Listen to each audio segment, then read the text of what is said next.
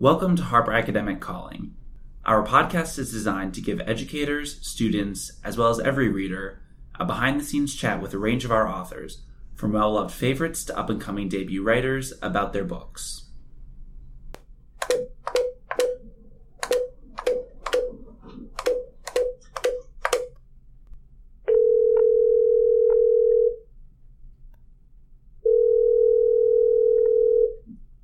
Harper Academic calling Kim Wehle. Professor Kim Wehle returns to the podcast to discuss her latest book, What You Need to Know About Voting and Why. The upcoming 2020 presidential election comes with its own unique challenges, from debates over mail in voting to foreign interference, but voting in America has never been a straightforward affair, as the book demonstrates. We spoke with Kim about some of these issues, what the Constitution itself has to say about voting, and some simple things you can do to make sure you're registered and prepared to vote this November and in future elections. So, joining us on our podcast right now, we have return guest Kim Wehle. Um, she's here today to talk about her book, What You Need to Know About Voting and Why. And Kim, thanks for returning to the podcast. Thanks for having me, Michael. Um, so, I was actually going through our um, my notes for our last interview, and it looks like I had meant to ask you a question about the Electoral College, but we ran out of time. So, this seems like a perfect segue to jump back into it. Um, so, what does the Constitution have to say about the Electoral College? Well, the So Constitution. it's a hotly debated topic. Right, so- So the Constitution does establish the Electoral College expressly. So it is a hotly debated topic, and a lot of people think that the Electoral College should be abolished. Uh, that there, there, uh, there's definitely some movement to to shift it completely. But the problem is that the Constitution is very difficult to amend. Uh, it requires two thirds of both houses of Congress and then ratification, that is votes by three quarters of state legislatures. So my view on the electoral college, it's not going anywhere. Um, but when we go to the polls, we are actually not voting for president directly. We are voting for a slate of electors who then will vote for president. In five times in American history, the electoral college has not lined up with the popular vote. Uh, most recently, of course, uh, in the last election in 2016, where Hillary Clinton won the popular vote, but Trump won the election. And that's why people are upset about the electoral college. Um, but it can be addressed without a constitutional amendment. So the problems with the electoral college really boil down to how the electors are directed by state law to cast their votes for president. So in all but two states, Nebraska and Maine, the state law directs the electors to um, cast all of their electoral votes for whoever won the plurality of popular votes in that state. So imagine you have state X that uh, the popular vote 60% goes to uh, Joe Biden, 40% goes to Donald Trump.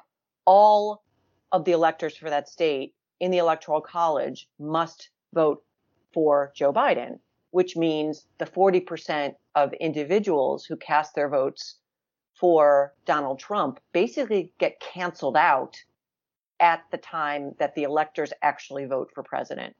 So, a way to address the electoral college without talking about um, amending the Constitution, which I think is just a non starter, is to have state legislatures change the rules for how electoral electors are to cast their votes to make it more proportionate with the popular vote.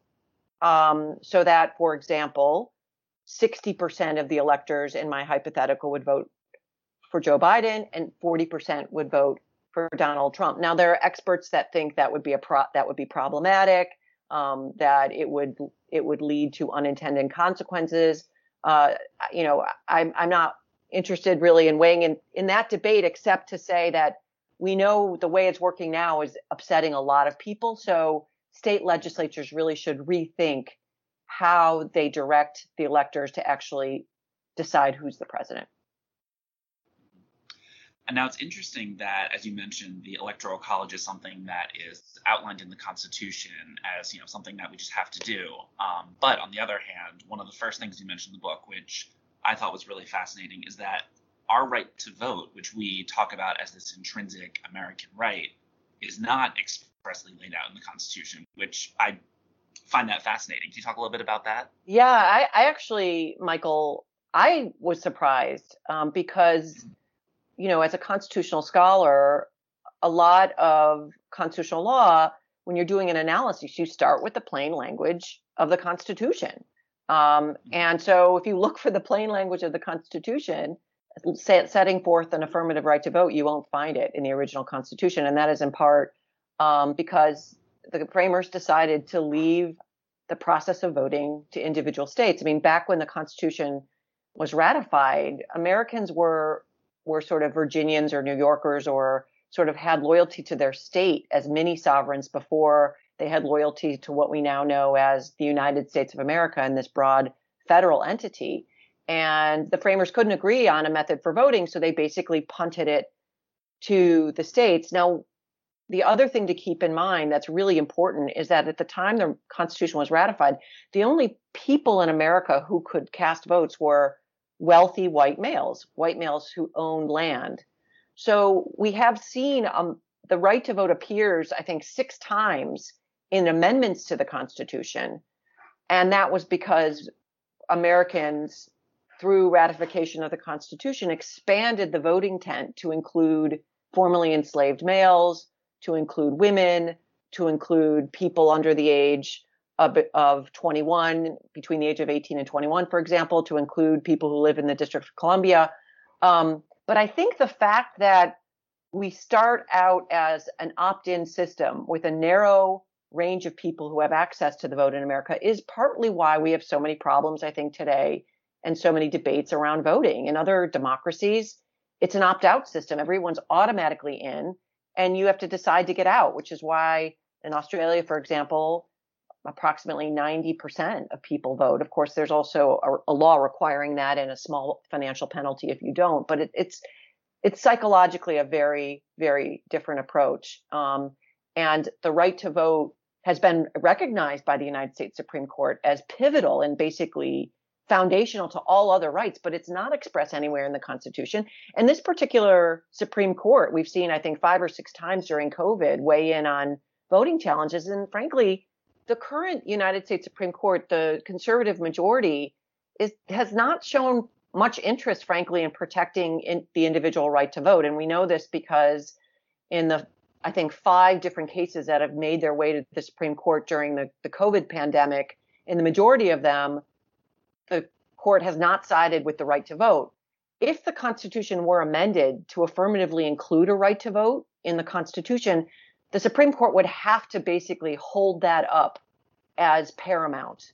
Um, right now, because it's not in there in any express way in the original Constitution, the court can kind of sort of be fast and loose with it in a way that if it were express, it could not.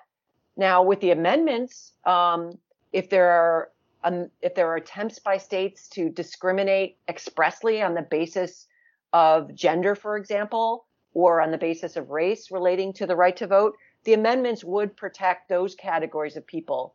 Um, but we could use, I think, a, a, really clear shot across the bow to the United States Supreme Court and to the states that the right to vote is the most important thing when you have challenges to electoral processes. And you better figure out how to make your state electoral processes work in ways that provide access as the primary objective. And we just don't have that as a, as a matter of the Constitution right now, which is why your right to vote really depends on your zip code. In some places, your right to vote is is very robust and it's easy to get access to the polls. In other places, um, it's not, and and that's really I think unfortunate. So let's talk about um, some of these challenges to voting that are coming up specifically in 2020. Um, first of all, obviously, we're in the middle of a pandemic right now. So there's been a lot of talk about mail in voting and whether that should even be legal, whether there's fraud risk, whether ballots will get lost. Do you have what are, what are your thoughts on that? Because you you do mention absentee ballots in the book and mail in. Yeah, No, and it's become a really um, hot button issue for a, a, number of reasons. And so let me just clarify a few mm-hmm. points. One is that five states have exclusively, almost exclusively voted by mail for years, including Republican leaning Colorado, Utah. Um, we know how to vote by mail safely and securely. So the president and unfortunately now the attorney general, um, Bill Barr, their claims that vote by mail is rife with voter fraud is is false. They're false claims.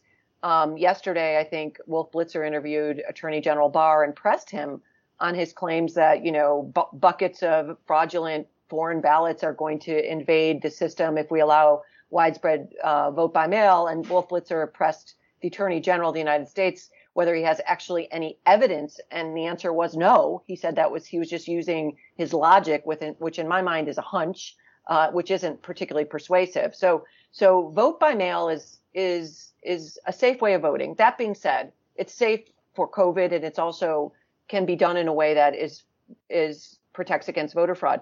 Uh, that being said, you know we are in the midst of a pandemic. The states don't have the money they need to run these elections. They don't have the the people to, they need to run these elections because of COVID, and so they're ha- trying to scramble. Um, and when that happens with any large enterprise, mistakes happen. And so a lot of what gets kind of uh, put into the voter fraud bucket is really just administrative, you know, problems with not having the time, the resources, and the people to do this in a way that is mistake free. I mean, fraud as a legal matter, Michael, is about pretending you're someone you're not, um, faking it and going to the polls. That's exceedingly difficult to pull off. It's carries a five-year prison sentence under federal law, and to do it in a widespread way that would actually affect an election, you need a conspiracy. So you need a lot of people agreeing to pretend to be someone else and to get away with it at the polls. It's just not, it's not realistic. Um, that being said, if you had asked me if we had done this interview when the book first re- first was published in June, I would say,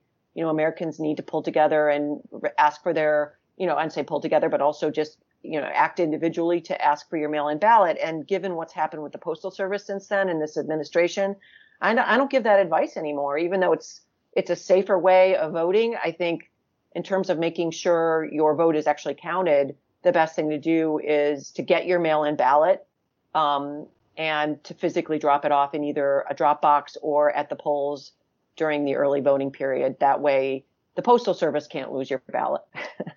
and that's really mm-hmm. sad yeah. that that's where we are. But that is where we are because this administration has made no no secret about efforts to basically suppress access to the polls. Um, and I think some dubious dubious calculation that that's going to to help the Trump campaign uh, win or basically stay in power. And and I think that that hurts people across the political spectrum. Everyone should should vote, uh, regardless of who you vote for. That's how we we keep democracy in the hands of the people. Mm-hmm. Um, and you do lay out in the book the um, early voting, how it varies by state. You know, there are several helpful charts in the book, which I would encourage readers to look at. You know, if you want to get information about your state, you know, what their early voting, mail-in procedures are, etc. Um, so another issue that is coming up with this election is something we saw in 2016, but wasn't being talked about quite as much in the lead up to it. It was more an after the fact discussion, um, and that's the issue of foreign election interference. Um, so how much of a risk do you think that is this time around, and what what would those specific risks be? Okay, so just on a footnote on the last comment that you made about the book, it does have a lot of charts, um, but of course changes have been made with COVID and they're constantly being updated. So I encourage people to look at my website, kimwehle.com, or to follow me on Twitter because uh, I have research assistants um, and we are doing weekly updates to keep people up to speed on COVID changes to the to the election process in their states. But if you want the most recent update for your for your state, look on your own Secretary of State's websites because even a lot of these online voter registration organizations, which are you know very well meaning and provide excellent services to the public, the the, the information is not all accurate. Um, so I would, of course, say start with my website, but if but but even beyond that, go go to your to your um, to your your Secretary of State's website, and, and I think everyone should do that. Even if you believe you're registered, make sure you're registered because there have been so many changes. Uh, I think that's just a good personal practice. On on Russian interference, you know, in 2016, um, you know, we, the Mueller report, of, of course, also a bipartisan Senate Intel Committee. Uh, it, overwhelmingly, it's really, really clear it happened. I had former Deputy Attorney General Rod Rosenstein guest lecture at, at a class I taught at American University Law School uh, early this summer around the book, um, and he, you know, he re- affirmed it's this is a serious issue. Um, and it's happening in in 2020. We just found out that you know um, an Intel report. I think this came out in the last day or so, uh, indicating that the Russians were actually spreading disinformation about Joe Biden and suggesting that he had some mental incapacity. Where of course he does have a lifelong stuttering issue, which I think contributes to sometimes um, why his his um, verbally he's not as smooth as some other people who don't have that. That was stopped by the Trump administration from being circulated to officials across the nation. So unfortunately, in 2020, and I know I sound really really kind of against anti-Trump, but this is just these are just the facts right now. In 2020, we not only have um, Russians that are spreading disinformation online, but also the White House and the Trump campaign itself. Um, and not sharing with the American public. We also heard that the di- uh, director of national intelligence has announced that he is not going to verbally brief the United States Congress on what's happening with the Russians and interference in the election.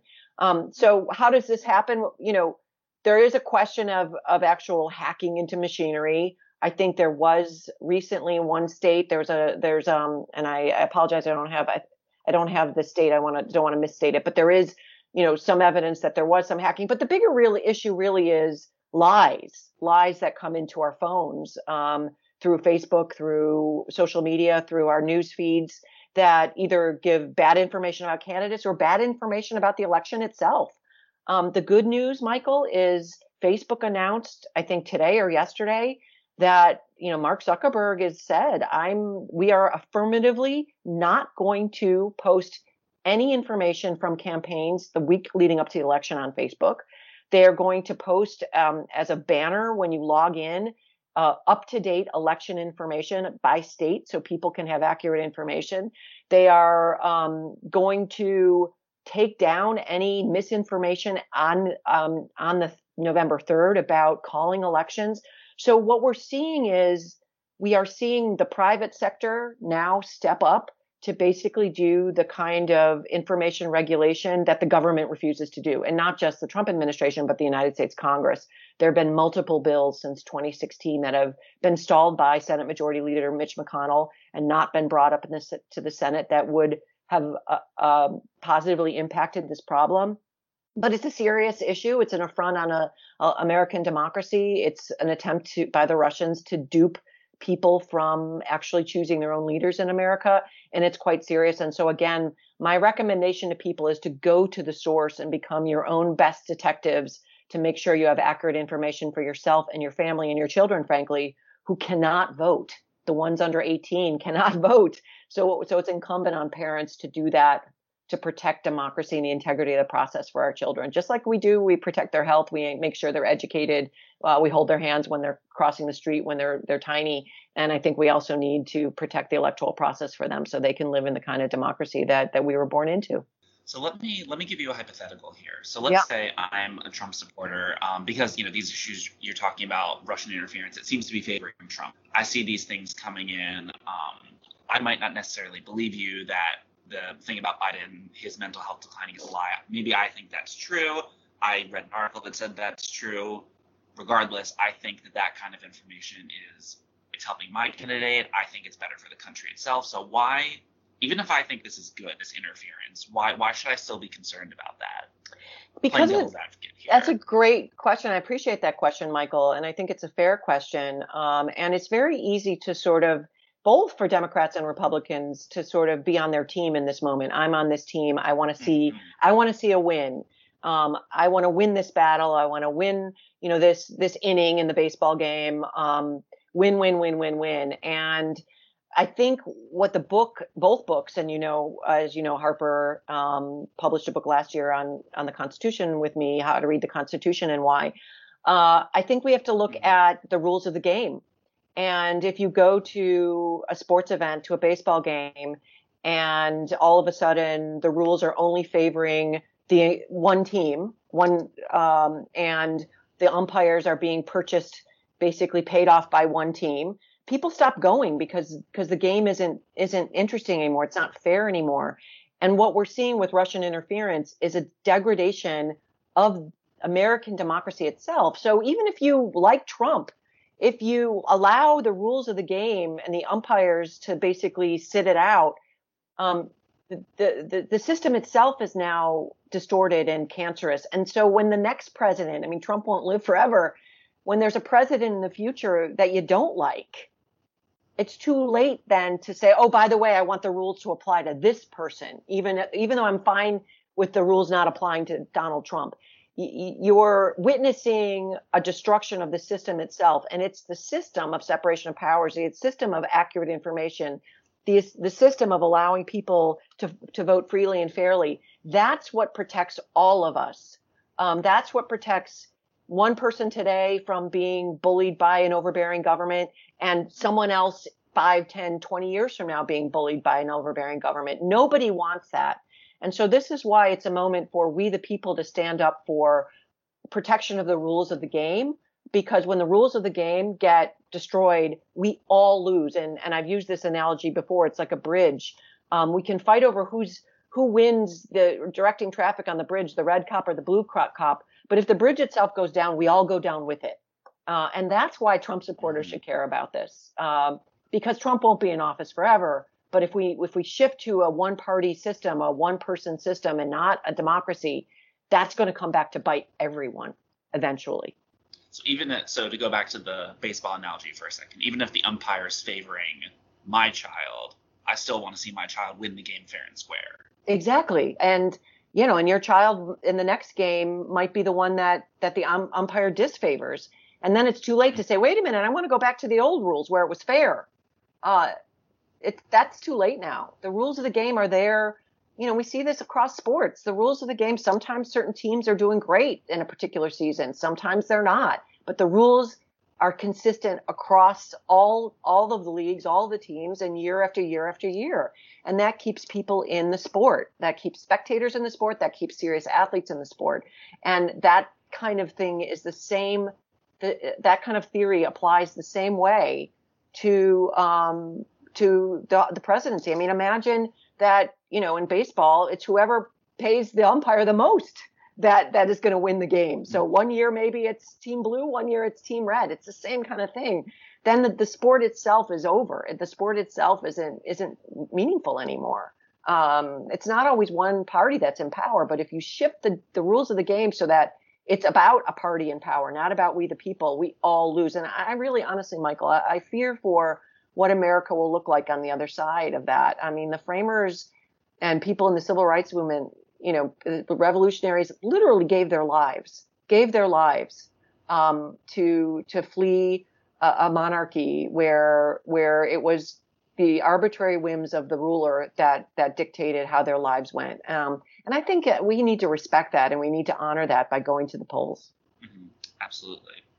Um, so one last topic I want to cover here, the topic of students and voting, because a lot of these college students, the year they go off to college is when they're 18 so it's likely the first time they can vote, but they're a lot of times they're in another state, they're away from home, so they have to figure out, you know, do they want to do an absentee ballot? Should they register in their state they're going to school in? So what what advice would you give to students going away to college um, for voting? Obviously, this year is, you know, an unusual year with the pandemic, but in an ideal year where we don't have to worry about whether you know schools are closing or whatever, what would you tell students going off to college about making sure they're registered to vote? Yeah, so a couple things. One is I just um I, you know, I speak to a lot of students too, and I think there's a general sense that voting doesn't matter. Um, the uh, Knight Foundation just did a big study that that's the number one obstacle to voting. It's not even suppression efforts by states; it's just people's apathy. And I think students, especially those that care about, you know, the various civil rights things that are going on today, um, need to understand it's it's the vote that actually translates your passion for change into actual change, and it's incremental and it comes with compromise. Um, that's number one. As far as the registration thing, people need to keep in mind that there are a lot of people on the ballot, we call down ballot, that are for races in your in your community where you plan to live, um, and that's hard for students to keep in mind.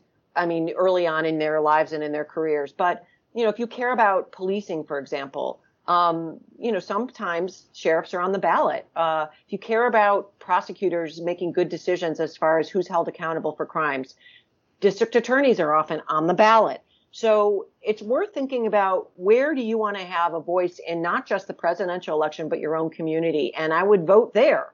Um, if you, if some students, if they want to have their vote matter more, if they say are in a purple state, uh, it, for say they are going to school in Wisconsin. That's a really important state that determines pr- a presidential election. So they want to vote in Wisconsin. It is often difficult to get yourself registered in new states. I can't speak off the top of my head about Wisconsin, but be aware that I think in shifting your registration, you have to do it very early and you have to make sure that you cross all your uh, T's and dot your I's, not only in terms of shifting your registration, but also having the proper ID at the polls in Texas, for example, a student ID does not work.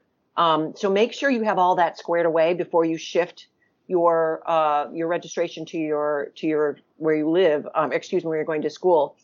The third thing to keep in mind is it can affect financial aid.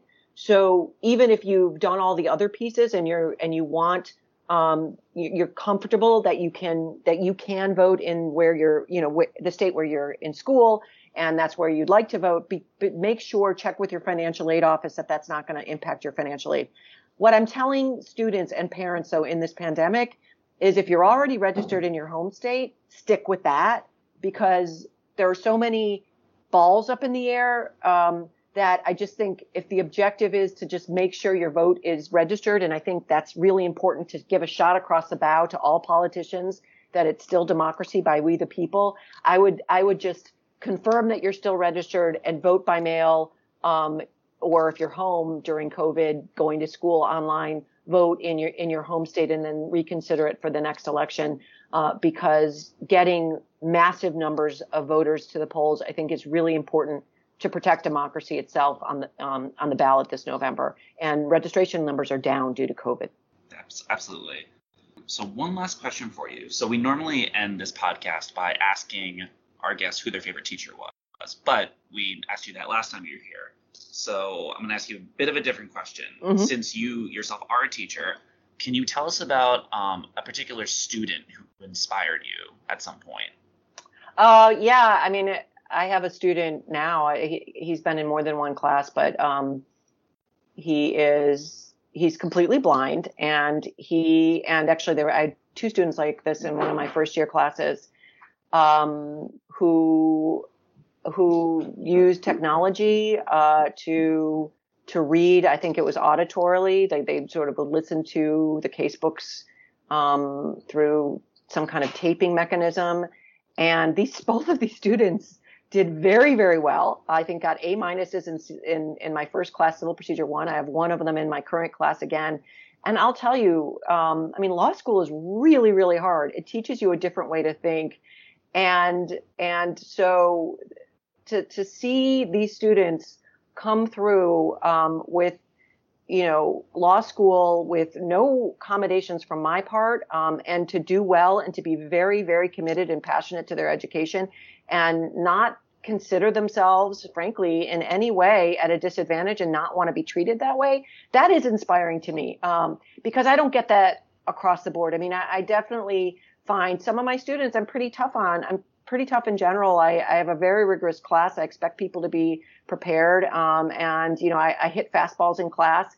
And some students are intimidated by that or they feel like it's a bit unfair, but th- this is the real world. And so to have students come in, um, and, and, you know, t- t- hit what, hit back at whatever p- pitch I give, um, when they're they're not even legally blind but completely blind at birth it's just absolutely astonishing to me. And it's been truly a privilege truly a privilege. And i'm very flattered uh, that they come back for more in my classes. Kim thanks for making a second appearance on the podcast. It's been uh, very delightful um, and also very inspiring to talk to you about all of this given the election coming up.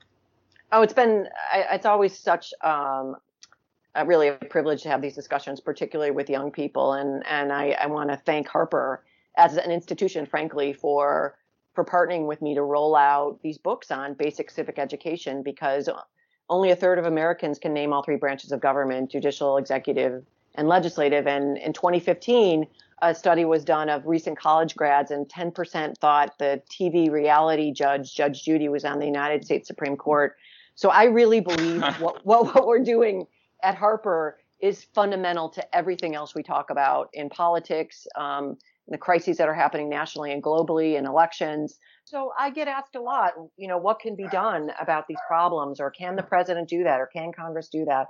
All of it, Michael, boils down step one to education, to civic education, and partnering with Harper to roll out a series of books. And we're going to have another one next summer um, to educate people about the basics of how the law works, how the government works. That is step one. Step two is is voting. Uh, once you have a, an understanding about how your government works, and uh, and then step three is as we can band together to actually make some changes and have a community and an environment in American democracy that is healthy for everyone. So it's really been a privilege to work with people at Harper, and and I I'm grateful that you know you all really jumped at I think the opportunity to work together um, to do this I think vital civic service in in educating regular people in accurate but common sense language about about uh, what it what their government really means and so they can make decisions for themselves and not not rely on you know fake news on the internet. Um, education is step one and so again i'm grateful for this opportunity. We appreciate you so much. Thanks for this. This is great. Awesome. Thank you.